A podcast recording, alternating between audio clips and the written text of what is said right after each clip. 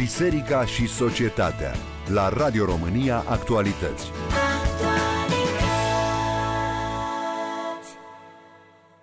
Numai acum, când am terminat cu libertatea, suntem în măsură să ne ocupăm de fericirea oamenilor. Îi spune Marele Închizitor lui Isus în romanul Frații Karamazov de Dostoevski, iar în fraza aceasta stă până la urmă toată drama omenirii, pentru că la libertate nu se ajunge decât prin jertfă. Când faci orice poftești, nu ești liber, ci un sclav al poftelor. Asta o știe oricine a fost vreodată stăpânit de vreun viciu. Iar ca să scapi de vicii și de tot ceea ce te înlănțuiește, ei bine, trebuie să te lupți cu tine însuți. Dar dacă libertatea e atât de dureroasă, dacă vorba mulțimii tot din Dostoevski, oamenii strigă foarte ușor, înrobiți-ne, dar astâmpărați-ne foamea, de ce ne-a mai dat Dumnezeu libertatea? La ce e bună dacă e un dar pentru care, paradoxal, trebuie să te zbați? Nu mai bine ne lăsa Dumnezeu fără ea? La aceste întrebări voi încerca să răspund astăzi împreună cu domnul Mihail Neamțu, unul dintre cei mai prolifici teologi ai noii generații care, cred eu, nu mai are nevoie de nicio prezentare. Vă voi spune totuși că și-a lansat de curând un nou volum intitulat Povara Libertății. Bună seara, domnule Mihai Neamțu!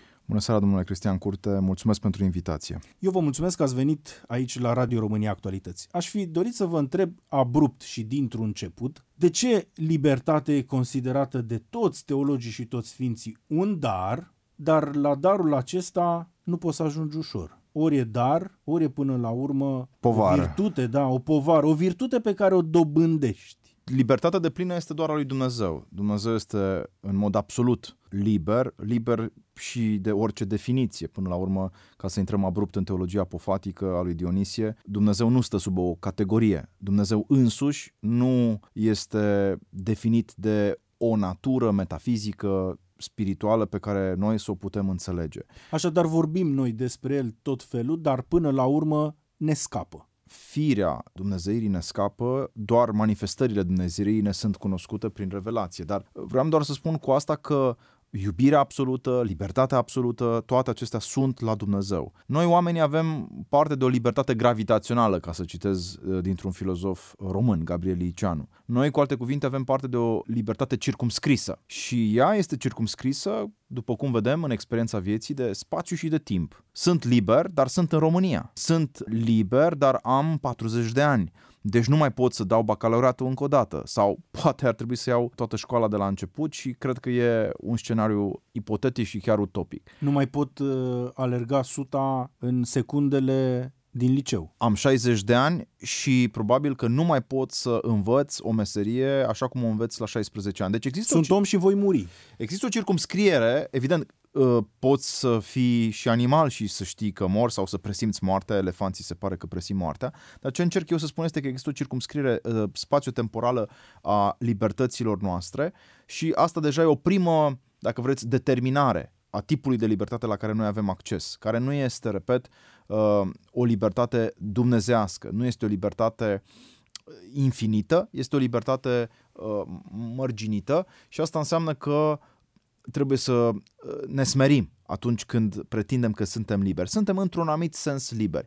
Firește că nu vreau să neg niciodată diferența între un sclav care este înlănțuit, Pavel, de pildă apostol, a fost cândva în lanțuri și râvnea să scape de ele, își dorea să scape de ele. Noi am fost în lanțuri ca popor în vremea comunismului. Și nu numai, am și fost în, în Ardeal, da.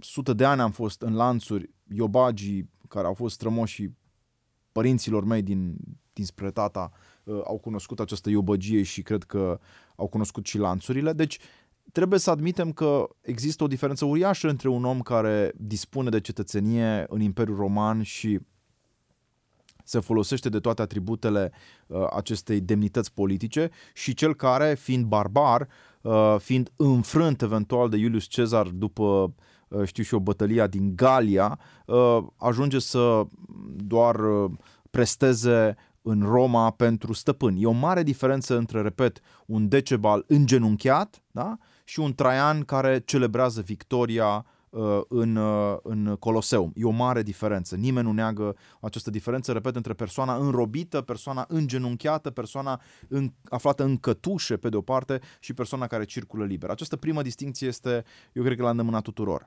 Există... Și totuși teologii spun că ne naștem liberi oricare ar fi condițiile exterioare. Există apoi o determinare a libertății noastre uh, în sens genetic. Pentru că, da, suntem liberi când suntem uh, tineri mai ales să facem niște alegeri, dar există o determinare genetică și când spun asta vreau să nu descurajez pe nimeni să respingă darul libertății, dar vreau să afirm cu probabil realismul biblic al înțelepciunii pe care și tradiția patristică a asumat-o, faptul că noi ne naștem într-o familie în care tata, mama ne-au dat niște daruri. Ele sunt daruri, dar pentru unii sunt și încercări. Unii sunt mai înalți, alții sunt mai scunzi. Uh, unii sunt uh, mai deschiși la ten, alții sunt mai închiși. Unii au un timbru vocal mai aspru, alții un timbru vocal mai plăcut. Dar, pe lângă toate acestea, în chip nevăzut, și aici apare înțelepciunea spirituală a bisericii, în chip nevăzut, unii dintre noi ne confruntăm cu anumite înclinații, resimțim în firea noastră o anumită ispită, o anumită cădere uh, repetată și alții un alt tip de ispite sau un alt tip de cădere. Cu alte cuvinte, fără să intrăm în discuție despre Arsenie Boca și uh, cărarea împărăției și toată teologia botezului versus uh, această genetică spirituală, nu putem face abstracție de contextul în care ne naștem. Există și avertismente din acest punct de vedere. Uh, știm că literatura patristică e plină de recomandări, și genetica comportamentală. Astăzi au tot felul de teorii, mă rog, unele validate, unele nu, că fumătorii ar avea până la urmă o înclinație genetică pentru așa ceva, uh, alcoolicii de asemenea, etc. Adică sunt niște lanțuri, cum le zicea părintele Arsene Boca, niște lanțuri uh, care vin de undeva dintr-un trecut ele, ele de vorbesc despre niște... o predispoziție, ele vorbesc despre străfundurile de existență ale ale înaintașilor, spunea Părintele Teofil, și ele nu definesc o condiție de păcat sau uh, de virtute în, în mod uh, implicit, ci doar o repet, gravitație, o, nu te atrag într-o direcție Doar sau un câmp, dacă vreți, exact, un câmp magnetic, un câmp gravitațional. De aceea sunt sfatul acela să nu-ți concepi copilul când ești beat, când uh, ai consumat prea mult alcool, să te ții departe de, de soția ta pentru că nu e înțelept să, să dai naștere unui prunc în asemenea ipostaze. Aceste recomandări practice ne vorbesc despre faptul că atunci când ne naștem, apropo, asta încercam să combat, uh, nu ne naștem cu acea tabula rasa despre care vorbea, eu știu, uh, Jean-Jacques Rousseau, nu? Noi nu suntem născuți toți uh, egali și eminamente buni și stricați de către uh, societate. Se pare că da, și înaintașii noștri au o contribuție. Egalitarismul recent, chiar neomarxist din zilele noastre, vrea să nege această contingență, acest caracter determinat al libertății noastre.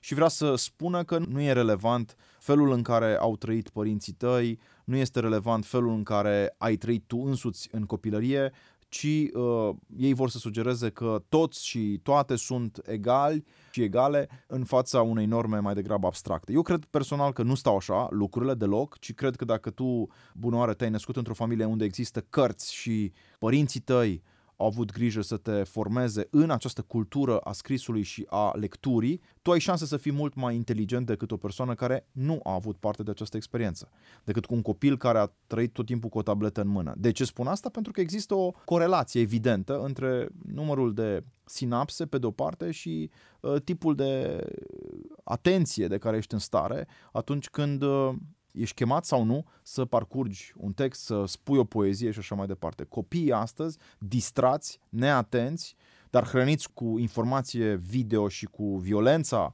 acestor conținuturi uh, digitale, acești copii sunt mult mai puțin capabili de concentrare decât cei care sunt obișnuiți să uh, citească. Prin urmare, e foarte probabil că ca ei să ajungă personalități foarte diferite în 10-15 ani. O întâmplare interesantă de la un curs de șah relatată de un amic care avea acolo copilul, profesorul de șah le spunea cursanților, copii toți, cine e crescut cu cărți, cu lectură și cine e crescut cu televizor, internet, divertisment maxim, fără să știe din afară, doar din capacitatea copiilor de a se concentra asupra unei table de șah și de a anticipa viitoarele mutări. mutări cei crescuți doar cu lectură, cărți, uh, cu un efort până la urmă, erau mult mai buni.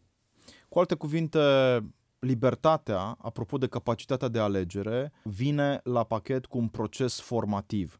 Ești liber nu doar când alegi, ci când alegi bine. Dacă alegi prost și dacă de vreme începi să alegi prost, șansele sunt ca tu să ajungi la 20 de ani o persoană complet dependentă de alții. Dacă alegi bine, în mod sistematic, dacă alegi lectura în locul divertismentului, dacă alegi exercițiul sportiv în locul consumului de, știu și eu, hrană proastă, dacă alegi să te miști în loc să fii sedentar, dacă alegi să dezvolți simțul uh, vizual sau auditiv prin artă, dacă alegi să te cultivi în uh, marile biblioteci și în marile, sigur, pinacoteci, ești un anumit tip de om la 18 ani, dacă faci opusul, ești un cu totul alt tip de om. Ceea ce spunea Părintele Teofil este nu că ce faci, te face.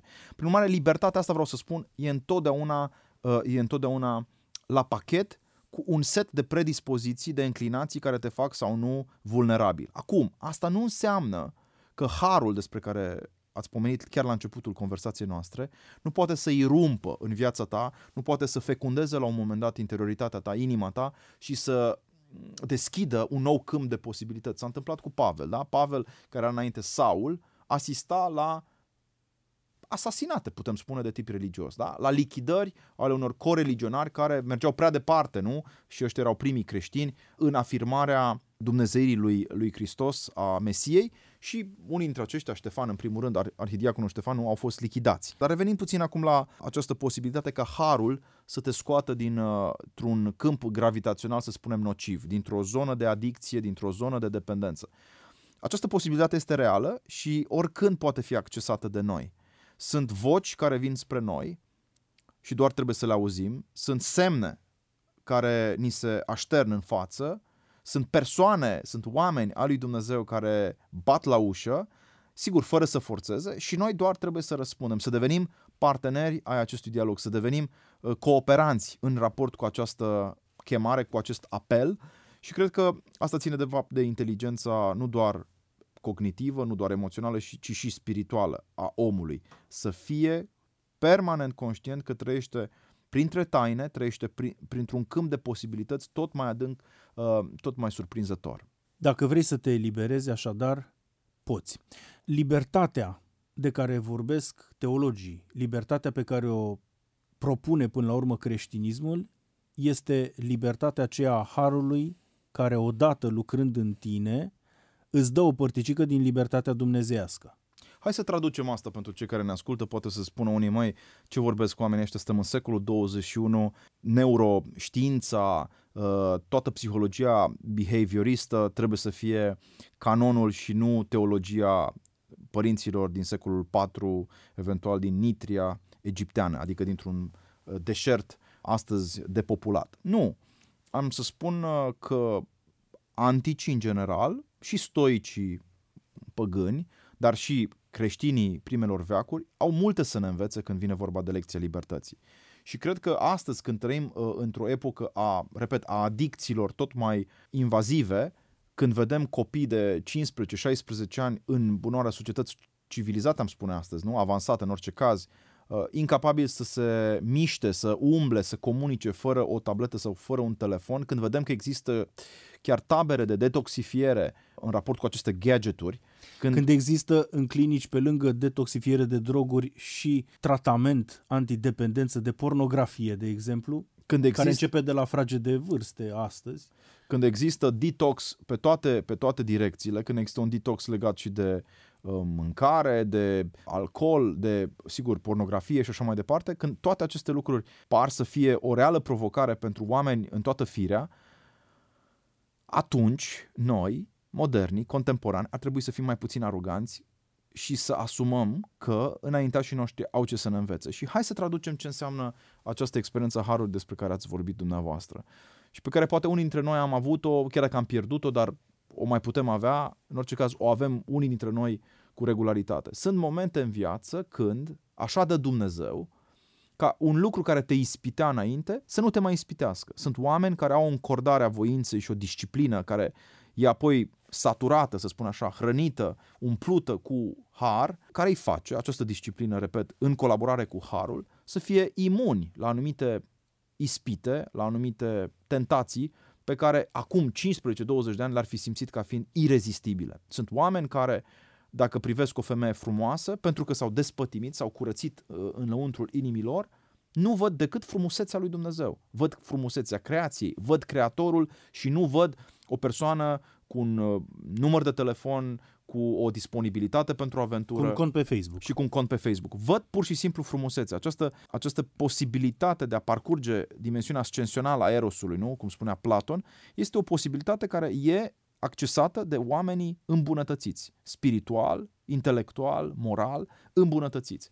Alții vor percepe prezența unui pahar de alcool pe masă ca pe o uriașă, irezistibilă tentație, tocmai pentru că au ieșit din uh, dezalcoolizare. Există sfinți care pot să vadă cinci cisterne de alcool și să fie total nepăsători și sunt păcătoși care dacă văd uh, un deget de alcool pe, știu și un, pe fundul unui vas, se simt efectiv fizic agresați. Această capacitate a psihicului... Asta, de unde e puterea? De, de unde își trag forța, nu? Această capacitate a psihicului de a reacționa foarte diferit la prezența aceluiași obiect este cu adevărat uh, miracolul libertății. Oamenii care sunt capabili de detașare în fața unor lucruri materiale pe care noi ceilalți muritorii de rând le percepem ca fiind extraordinar de atractive, acești oameni sunt cu adevărat oameni fericiți.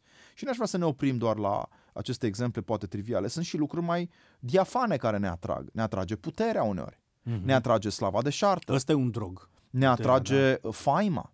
Ne atrage gândul că am putea fi opriți pe stradă și salutați și uh, recunoscuți și sigur s-ar putea face o fotografie, un selfie cu noi oriunde în lume. Aceste lucruri ne hrănesc adesea egoul și sigur ne conduc aceste lucruri la anumite fapte care apoi se dovedesc a fi nu uh, dătătoare de iluzii și chiar de remușcări. Le-ați dorit? Le-ați simțit vreodată? Pe toate, nu există nicio... Sunteți... Nimic din ceea ce este omenesc nu mi este străin, uh, domnule Cristian Curte. Scrie, sunteți om cunoscut, gustați din asta. De ce ați scris Povara Libertății? Care era miza? Povara Libertății e o carte care, sigur, pe lângă dimensiunea ei academică, erudită și pe lângă faptul că ea acoperă o hermeneutică, adică o lectură atentă a unor clasici, a unor clasici ai gândirii uh, filozofice și politice moderne. Ea este o încercare de a le spune românilor, și aici nu e nevoie de o pregătire specială, mai ales prefața, introducerea și epilogul, am scris-o cu gândul la toți cititorii, este o încercare de a le spune românilor că acest fel servil de a ne raporta la Occident, idolatrizând progresul lor material, sigur, apreciind cu exasperare sau până la exasperare avansul tehnologiei și așa mai departe, această abordare naivă și mimetică a isprăvilor din uh, lumea occidentală a ultimilor 100 de ani este o capcană. Asta am încercat să le spun românilor, că în libertatea aceasta a Occidentului, care este incontestabilă în plan politic, încă astăzi în Occident poți să spui lucruri care poate că în Rusia sau poate sigur în, în Turcia sau cu siguranță în China ar fi de netolerat. Cine își poate imagina astăzi că te duci în piața Tiananmen și proclami uh, falsitatea ideologiei lui Mao Zedong și a comunismului? Nimeni nu îndrăznește. Când a făcut o... Hai că îndrăznește și... Da, o, o pățește. O pățește, da. Liu Xiaobo, de pildă, un profesor de la Universitatea din, Be- din Beijing, a pățit-o doar pentru că a spus că se îndoiește cu privire la adevărul dogmelor marxiste și a murit în închisoare, deși a fost laureat al premiului Nobel. Una e să mori în închisoare pentru că ai spus un gând, ai exprimat o opinie și alta e să totuși să te plimbi liber prin uh, țara ta, poate chiar marginalizat, poate chiar persecutat. Dar Jordan Peterson, de pildă, ca să dau un alt exemplu, e un psiholog uh, din uh, Toronto care nu cred că are dificultăți să își țină cursurile la universitate, chiar dacă ele sunt controversate. Deci această diferență între lumea autoritaristă a unor foste țări comuniste și lumea liberă, această diferență din punctul meu de vedere rămâne încă importantă. Însă, aici vine Hai, virgula. În mod normal, discursul românesc al intelectualilor noștri se oprește aici. Însă, există o... Dumneavoastră aveți curajul unui însă. Eu cred că e obligația morală a oricărui om care a trăit în Occident să, să spună tot adevărul, nu? Și tot adevărul care ne include pe noi, pentru că viețile noastre sunt incluse în acest adevăr. Tragedia vieților noastre, eșecurile noastre, rupturile lăuntrice pe care le-am resimțit cu toții într-un moment sau altul al vieții, despărțirile, întristările, dezabuzările, uh, formele de alienare subtilă sau, sau explicită, faptul că te simți gol, pe scurt, adesea, în țara ta și în viața asta, are de-a face cu îmbrățișarea necritică a unei noi ideologii, care este fie ideologia consumeristă, pune mâna pe tot ce poți, Pentru că meriți. ia cumpără, tot ceea ce da, ai în față iubește-te. știind că meriți și uh, trebuie să te iubești, Fă pentru tine. fie cealaltă ideologie care nu e neapărat consumeristă, dar este ideologia invidiei și a urii de clasă sau a unei noi uri inventate pe alte categorii, majorități și minorități, care, la fel de uh, păcătoasă, te destructurează și te aruncă în exterioritate și te scoate din zona adâncă a omului lăuntric pe care uh, am uh, discutat-o în primele minute. Ambele variante, deci atât consumerismul cât și uh, egalitarismul invidiei, aceste două ideologii ale lumii contemporane occidentale, te scot din interogația fundamentală cu privire la libertate, care presupune, așa cum bine ați observat, căutarea înăuntrul omului, în inima lui, a binelui și a răului. Domnule Mihai Neamțu, pentru că aveți curajul acelui, acestui însă, ați ajuns de multe ori la margine. Cum e să trăiești în România la margine, nu în centru? Să știți că am fost de multe ori la marginea Suceava.